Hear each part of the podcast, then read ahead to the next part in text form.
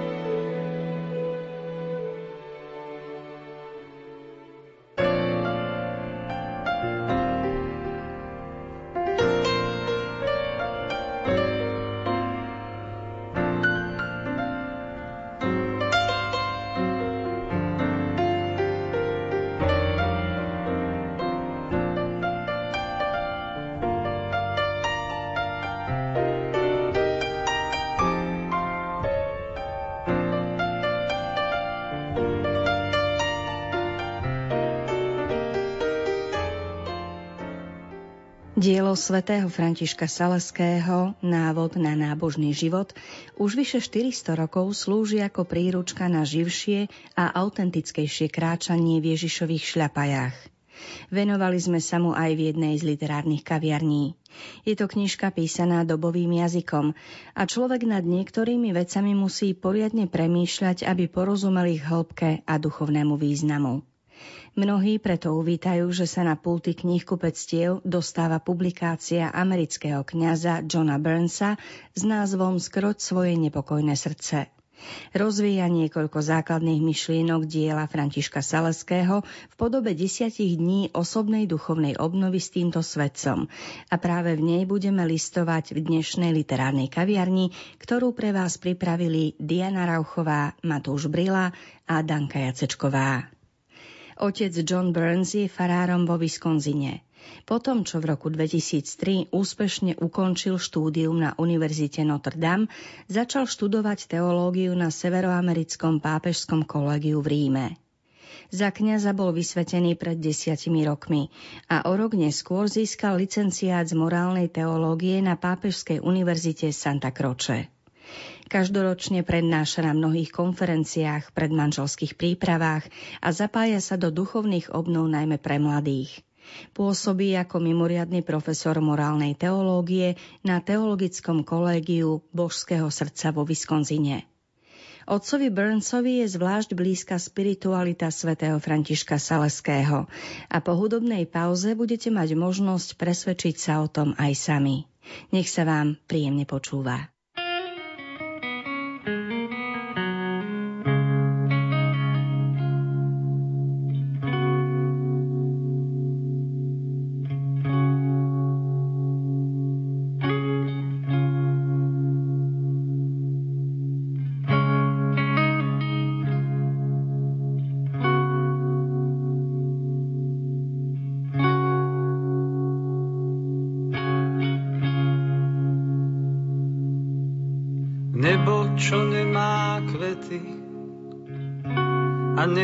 Šediny používa vety, čo menia dejiny. Nebo, čo nemá spánok, nezmiera od nudy, používa Vánok, čo mení osudy. Nebo, čo nemá rieky a nemá pramene, používa lieky a hojí zranené. Nebo, čo nemá súdy a nemá clivoty, používa ľudí, nech menia životy. Nebo je príliš ďaleké a dýcha tajomnou vôňou, Snažím sa loďou na rieke doplávať do mora domov. Nebo je príliš ďaleké a dýcha tajomnou vôňou. Snažím sa loďou na rieke doplávať do mora domov. Koreňom väčšiny problémov a základom hriechov je pícha. V píche robíme zo seba samých stred nášho sveta. Myslíme si, že sme väčší a sebestačnejší, než v skutočnosti sme. Pícha je hlavná neresť, ktorá odvracia dušu od vzťahu s Bohom a ponárajú do povrchnosti formálnej viery. Prečo? Pretože viera si vyžaduje otvorenosť Božej pomoci, Božím darom a Božej láske. Pyšná duša hovorí, som v poriadku taká, aká som, ďakujem pekne. Na teba sa obrátim s prozbou o pomoc vtedy a len vtedy, keď ťa budem potrebovať. Proti týmto účinkom pýchy, ktoré udúšajú vieru, sa stavia jednoduchá, tichá a krásna čnosť pokory. Táto najvyššia čnosť otvára dušu Bohu a svetosti, pretože jej bráni zmýšľať o sebe privysoko. Žiaľ, Človek príjima pokoru väčšinou len ťažko. Našťastie však pre ňu máme jednu veľmi jednoduchú vstupnú bránu. Vďačnosť. Keď sme vďační, začíname chápať, že všetko, čo sme dostali, je dar. Vtedy nie je priestor na to, aby sme si o sebe priveľa namýšľali. Vďačnosť nám totiž pomáha uvedomiť si našu úplnú závislosť od darcu – v láskavom úkone ďakovania sa duša čnostne pokoruje a vykoreňuje zo seba píchu. Vďačnosť je nevyhnutným postojom úprimného Božieho syna či céry. Každý rodič vie, že nevďačné dieťa má našliapnuté smerom k čomu si zlému. Boh Otec od nás nevyžaduje vďačnosť. Ukazuje nám jej hodnotu, zvlášť cez príklad svetých mužov a žien. Pozýva nás k vďačnosti preto, lebo vie, že popri ďakovaní si osvojíme správny vzťah k nemu a zistíme, ako môžeme prekonať hriešne sklony. Prebudiť v sebe vďačnosť je celkom jednoduché. Stačí sa len zastaviť a pozrieť sa na svoj život. Bez ohľadu na to, aký sme bohatí alebo chudobní, aké ťažké alebo ľahké obdobie prežívame, vždy môžeme nájsť niečo, za čo môžeme byť vďační. Jedno z najdôležitejších cvičení, ktoré si môžeme v rámci duchovného života robievať, je tvorenie zoznamu vecí, za ktoré sme vďační. Môžeme začať zo široka. V prvom rade ďakujme za dar života. Sme požehnaní už tým, že nás bez našich zásluh povolal k životu milujúci Boh. Obdaroval nás navyše mnohými vecami – Každému dal telo, ktoré má dôstojnosť a je požehnané a skrze ktoré vyjadrujeme svoje pocity a hnutia duše. Dal nám zdravie, nech je už akokoľvek dokonalé alebo nedokonalé. Skrze rodičov nám dal život, či už sme s nimi v blízkom kontakte alebo nie. Dal nám rodiny, z ktorých pochádzame a rodiny, ktoré poznáme v súčasnosti. Dal nám priateľov a nespočetnými spôsobmi nás podporuje a pomáha nám. Dal nám množstvo malých darov, ktorými obohacuje náš každodenný život. Vždy je dobré vyhradiť si na túto analýzu milostí dosť času a robiť ju dôkladne. Môžeme poďakovať Bohu za oblečenie, ktoré máme práve na sebe, za práve rozčítanú knihu, za stoličku, na ktorej sedíme a za spánok v hrejivej posteli. Pravdepodobne leží pod strechou a medzi stenami, ktoré nás uchovávajú v suchu a teple. Môžeme Bohu poďakovať za nedávne jedlo, za ovlažujúcu sprchu, ba aj za vzduch, ktorý dýchame. Nič z toho by sme nemali považovať za samozrejmé, pretože mnoho ľudí na svete tieto veci nemá v takej hojnosti. Mnohí trpia v dôsledku materiálnej chudoby, duševných a telesných chorôb či postihnutia alebo nejakého nedostatku telesného pohodlia. Áno, všetci máme jedinečným spôsobom a v rôznej miere účasť na týchto ťažkostiach, no je nám tiež jasné, že po mnohých stránkach nás Boh uchránil od veľkého utrpenia. To by v nás však nemalo vyvolať farizejskú myšlienku Ďakujem ti Bože, že nie som taký ako oni. Malo by nás to podnietiť k hlbokej vďačnosti, ktorá sa pretaví do nesebeckej lásky k celému ľudstvu. Kto mnoho dostal, od toho sa bude mnoho požadovať. A komu veľa zverili, od toho budú viac žiadať. Predtým, než budeme meditovať o ďalších požehnaniach v podobe duševných a duchovných darov, musíme pouvažovať nad jednou dôležitou vecou. Nad fyzickou povahou cirkvy. Pretože sme údmi Kristovho tela, cirkvy, musíme v tomto bode premýšľať aj nad týmto spoločenstvom. Boh ustanovil telo tak, že mu nič nechýba a že všetky údy sú vždy vo vzájomnom vzťahu i vo vzťahu s ním. Nech nám už Boh dal akékoľvek dary, nie sú výhradne na náš súkromný úžitok. Obdaroval nás rôznymi talentmi, aby sme nimi pomáhali budovať jeho telo a prinášali do tohto sveta poriadok jeho kráľovstva. Udeluje nám dary, aby sme mu pomáhali upevňovať, posilňovať, uzdravovať a požehnávať iné časti tela, ktorým tieto dary chýbajú alebo ich potrebujú. Božie dary, tak duchovné ako aj materiálne, sú dobrom pre celú ľudskú rodinu. Sociálne učenie katolíckej cirkvi hovorí o univerzálnom účele všetkých darov. Nikto v skutočnosti nič nevlastní, ale všetci sme len správcami mnohotvárnych darov daných Bohom. Spirituálna teológia pripomína, že všetky dary sme dostali a sú určené na požehnanie celého Kristovho tela, nie len ich príjimateľa. Uvažovanie nad týmito vecami nám pomáha vymaniť sa z nebezpečenstva upadnutia do pýchy, ktoré nám hrozí, keď hromadíme svoje požehnania. Keď dokončíme základný zoznam darov, môžeme sa zamerať na konkrétnejšie veci. Ďakujme Bohu za možnosť obrátiť sa a chápať vyslovené a napísané slovo. Ďakujme za mentálnu schopnosť uvažovať.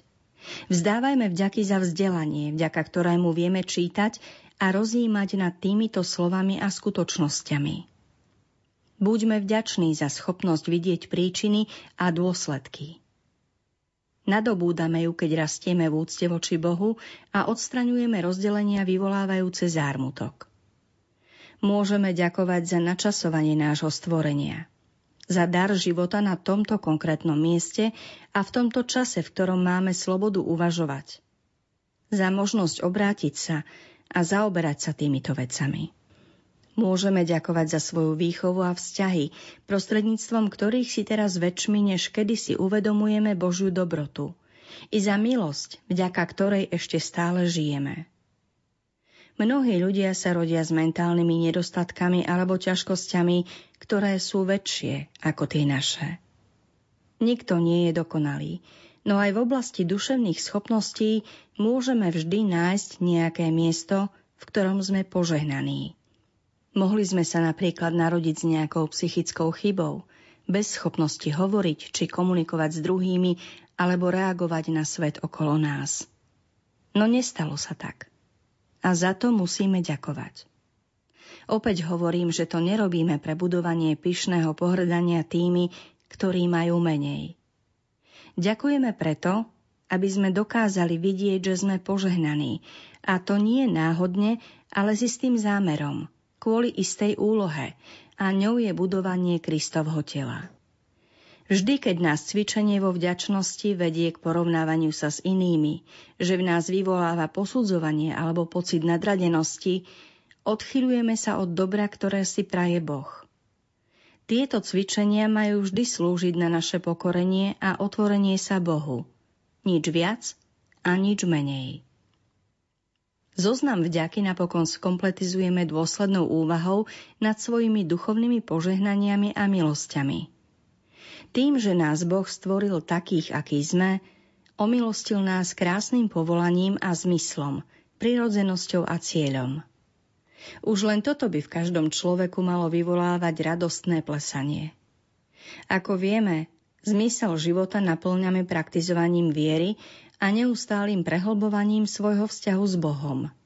Môžeme a musíme ďakovať za dar viery.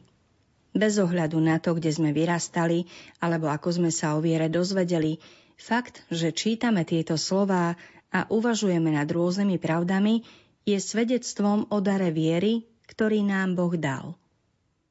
V tomto okamihu môžeme premýšľať aj o tom, aký sme požehnaní možnosťou poznať Boha skrze dar, ktorým je cirkev. Boh dal ľudstvu cirkev, aby sme v priebehu dejín mohli spoznať a žiť vieru z očí voči všetkým protivníkom a protivenstvám. Dokonca aj z očí voči tomu najväčšiemu protivníkovi, ako Kristus povedal Petrovi. Ty si Peter a na tejto skale postavím svoju cirkev a pekelné brány ju nepremôžu. Dnešná doba predstavuje mnoho alternatív náboženstva a katolíckej viery. Môžeme Bohu ďakovať za dar, ktorý nám teraz udeluje prostredníctvom meditácií, pevne zakorenených v tradícii cirkvy. Môžeme ďakovať, že napriek všetkým prekážkám, vonkajším aj vnútorným, sme otvorení voči konaniu Boha skrze cirkev, ktorá, ako vieme, je sviatosťou spásy.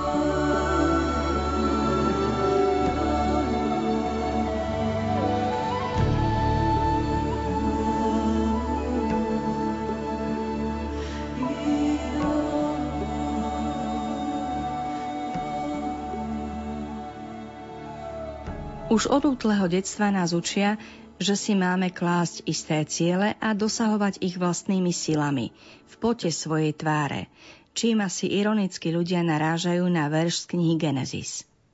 Duch ambícií a dosahovania úspechov nám hovorí, že máme súperiť s druhými a byť silní.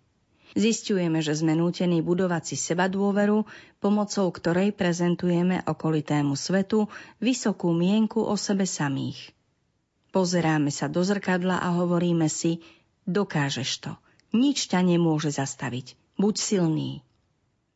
Postupom času začíname skrývať svoje obmedzenia zo strachu, že by sme vyzerali slabí, keby sme napríklad požiadali niekoho o pomoc alebo poukázali na svoje slabé miesta. Rok po roku si tvoríme jednu vrstvu falošnej sebadôvery za druhou a vytvárame tak obraz, ktorý prezentujeme svetu. Budujeme svoju sebadôveru nie na tom, kto sme vo svojej podstate, ale na tom, kým by sme chceli byť alebo akými by sme mali byť podľa sveta.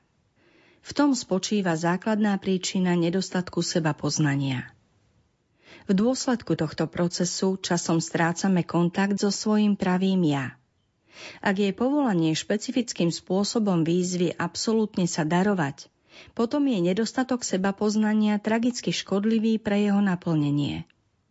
Ako môžeme a ako si trúfneme dať niečo, čo nepoznáme? Predstavme si, že by sme dali niekomu darček a pritom by sme nevedeli, čo je vnútri. Na to, aby sme urobili skutočný pokrok, nie v zmysle svetského úspechu, ale v zmysle prehlbenia spoločenstva s väčšným a milujúcim Otcom, musíme strhnúť falošné vrstvy a skutočne spoznať seba samých. Musíme zrúcať všetky múry, ktoré sme si vystavali. Múry, ktoré mali pred svetom ukrývať naše pravé ja. Musíme byť skutočne sami sebou pred Bohom aj pred druhými. Ak to nevieme, nemôžeme sa darovať ani Bohu, ani ľuďom ak nevieme vstúpiť do osobne prežívaného daru svojho ja skrze napodobenie Kristovho sebadarovanie na kríži, potom nikdy skutočne nenájdeme naplnenie, ktoré nám Boh túži dať zakúsiť. Samozrejme, toto všetko si vyžaduje čnosť pokory, nadobudnutej prostredníctvom postoja vďačnosti. No žiada si to aj podrobnejší pohľad na hriech a lži o sebe, o druhých či o živote, ktoré sme si buď sami vymysleli, alebo sme im uverili. Vtedy a len vtedy Bohu dovolíme obnoviť nás milosťou a upriamiť naše srdcia na väčnosť. Aby sme sa k tomu dostali, potrebujeme najskôr zmeniť svoje smerovanie a nanovo usporiadať všetko, čo spustlo alebo sa dostalo do chaosu a neporiadku. Spomeňme si na rozprávanie z Matúšovho Evanielia o tom, ako Kristus vstúpil do chrámu, do otcovho domu a našiel tam porozkladané stoly peňazomencov, symboly chamtivosti, modloslužby a sebectva. Ježiš kupcov vyhnal, poprevracal im stoly a spôsobil chaos. Urobil to preto, aby si uplatnil nárok na otcov dom a opäť z neho vybudoval dôstojný príbytok. V Novom zákone je týmto chrámom srdce veriaceho človeka. Počas modlitby na prahu hlbšieho obrátenia musí veriaci pozvať Krista do svojej duše a dovoliť mu obnoviť dôstojnosť tohto príbytku. Nech poprevracia stoly pýchy, lakomstva, zisku chtivosti a modloslužby, ktoré zaplňajú jeho priestor, ako zaplňali vstup do Jeruzalemského chrámu. Kristus sa snaží, tak v evaneliách, ako aj v ľudskom srdci, patriacom do Novej zmluvy, vyhnať z dôstojného príbytku všetko, čo doň nepatrí. Usiluje sa na novo a natrvalo obnoviť miesto, v ktorom prebýva Boh.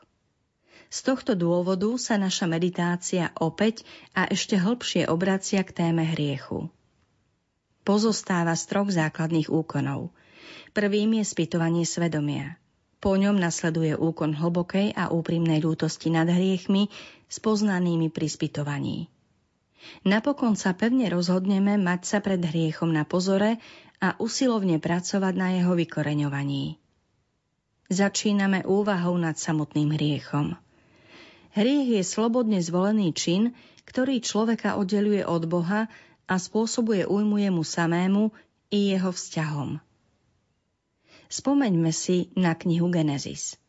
Boh umiestnil Adama a Evu do záhrady a ukázal im celý krásny plán stvorenia. Dal im len jedno jediné pravidlo. Zo všetkých stromov raja môžeš jesť. Zo stromu poznania dobra a zla však nejedz. Lebo v deň, keď by si z neho jedol, istotne zomrieš. Adam a Eva sa pozreli na celý plán.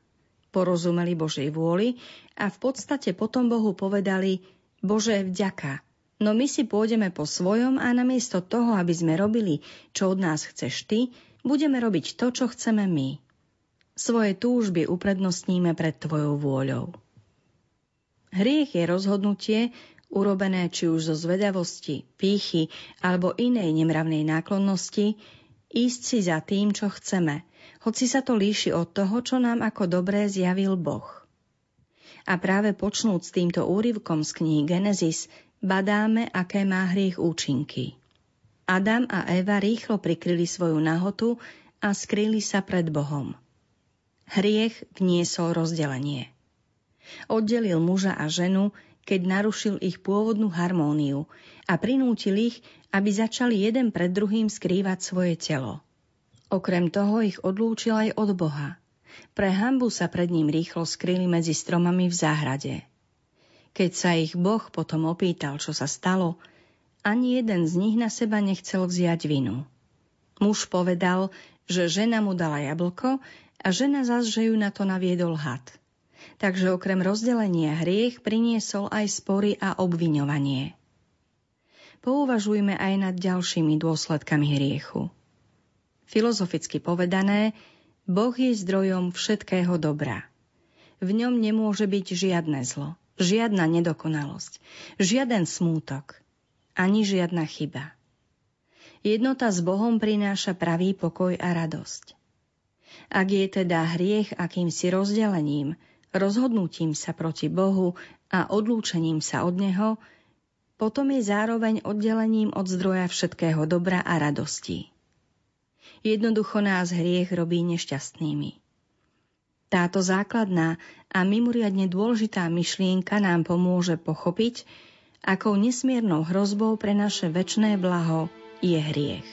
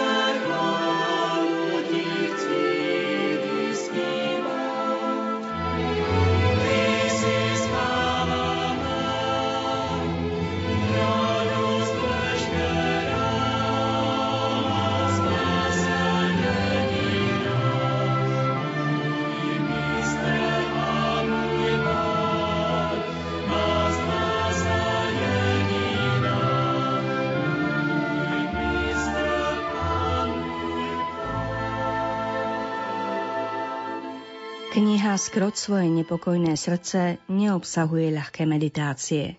Hovorí o témach, ktoré dnes často považujeme za nepopulárne alebo nepodstatné. Patria medzi ne aj úvahy o tradičných štyroch posledných veciach. O smrti, súde, nebi a pekle. Niektoré témy v týchto rozjímaniach postmoderné zmýšľanie často prehliada ako prehnane zbožné, či dokonca zastarané anielov, démonov, svetých a na prvý pohľad kvetnaté rozprávanie o Božej láske. No bolo by nesprávne vyškrtnúť obsah čohosi veľmi hlbokého a nadčasového, najmä preto, lebo tieto meditácie sú jedným z najlepších prostriedkov, akými sa môžeme posunúť od pasívnej viery k aktívnej snahe o prežívanie živej viery. Cieľom knihy Skrot svoje nepokojné srdce je sprístupniť obsah desiatich rozjímaní mysli a srdcu veriaceho človeka, žijúceho dlhé stáročia potom, ako boli napísané. Ak sa nám podarilo inšpirovať vás, milí poslucháči, sme radi. A takýmto želaním uzatvárame dnešnú literárnu kaviareň. Za pozornosť vám ďakujú hudobná redaktorka Diana Rauchová, technik Matúš Brila a od mikrofónu vám aj naďalej príjemné počúvanie želá Danka Jacečková.